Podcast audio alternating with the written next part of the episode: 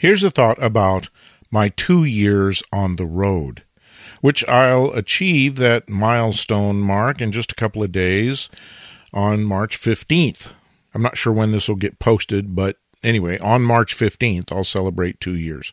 And I've had so many people ask questions about what it's been like to live and work on the road in my travel trailer and what kind of photographic opportunities I've found. I thought I'd take a moment here and just do a two year recap because I have actually learned a few things.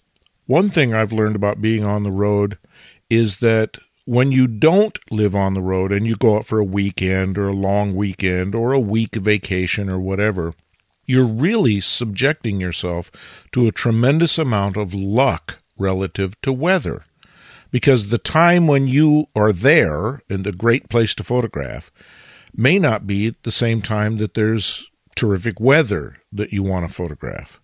And because your time on the road is so restricted, you're sort of stuck with whatever you get. And sometimes it's not very conducive to the kind of imagery you'd like to make.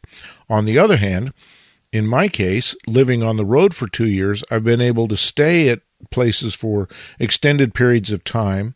For example, I've been down here on the southern Oregon coast for four months precisely because I wanted to photograph during some major surf storms when the waves were really high and they gave opportunity to photograph dramatic crashing waves on the rocks and all that kind of stuff. Well, you can't just pop down to the coast for the weekend and assume that that's going to happen because there are way more days when it's relatively calm than there are days when it's a big storm. So if weather is a big part of your landscape photography, then figuring out a way to spend more time out in the world is definitely going to make a big difference in your life. I suppose the same could be said about wildlife photography, sports photography, lots of other things. It's as simple as the more time you spend out there doing it, the more likely you are to find the favorable circumstances in which you want to photograph. The second thing I've learned is that crowds have become huge. Uh, when I was at the Grand Canyon, for example, or when I was in Yosemite, it was very, very difficult to photograph there because it was basically impossible or nearly impossible to get any photographs that didn't include people in it. Essentially, what I'm saying is the best places to photograph are not where everyone else goes to photograph. And so the most productive photography I've had have been when I've stayed in places that aren't the normal tourist destination or photographer destination and the work that I've been able to do in the crowded national parks has been fairly limited. I have had some success in the last two years, but I'm now planning on avoiding the national parks as much as I can and instead finding my own landscapes to photograph because it'll be much easier to do so without having to deal with crowds of people and traffic and where do you pull over and all that kind of stuff. The next thing I've learned about my two years in the trailer is that pesky life goes on. I still have to go grocery shopping. I still have to do the laundry. I still have to wash the dishes and cook dinners and sweep and vacuum and all that kind of stuff. And if anything, all of that takes more time in the trailer because it's more complicated. Take doing laundry, for example. I have to gather everything up, head to the laundromat, do the laundry, come back, get it all folded, put it all away.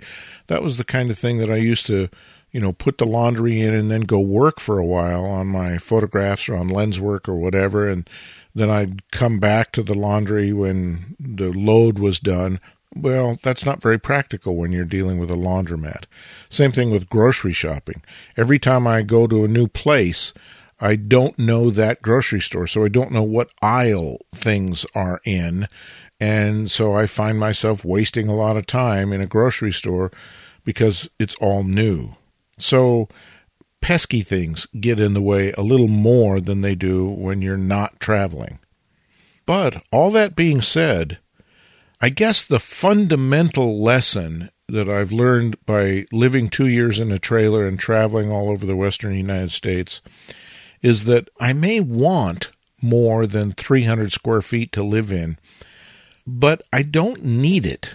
There hasn't been anything that I've wanted to do photographically anyway here in the trailer that I haven't been able to do. I have a printer with me, I have all my camera equipment, I have Lightroom, I have my computer, I have a backup computer in case the main computer goes down. So I haven't skipped a beat. I don't think I've done as much photography as I originally thought I might do. But although that sounds like it might be a little disappointing, I've done way more photography in the last two years than I did in the previous 10. So it's been a huge increase in productivity, and I've gone places that I would have never gone to if I had been restricted to a long weekend or a week's vacation. And so the bottom line is the trailer has worked out to be fantastic as an exploration platform, and I'm going to continue to do so.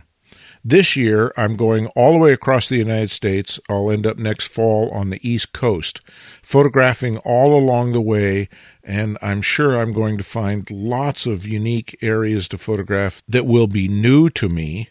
Uh, many states I will photograph in that I've never photographed in before, so that'll create, I'm pretty sure, some new work. So I'm very excited about that, and I'll keep you posted along the way. Copyright 2023 Lenswork Publishing.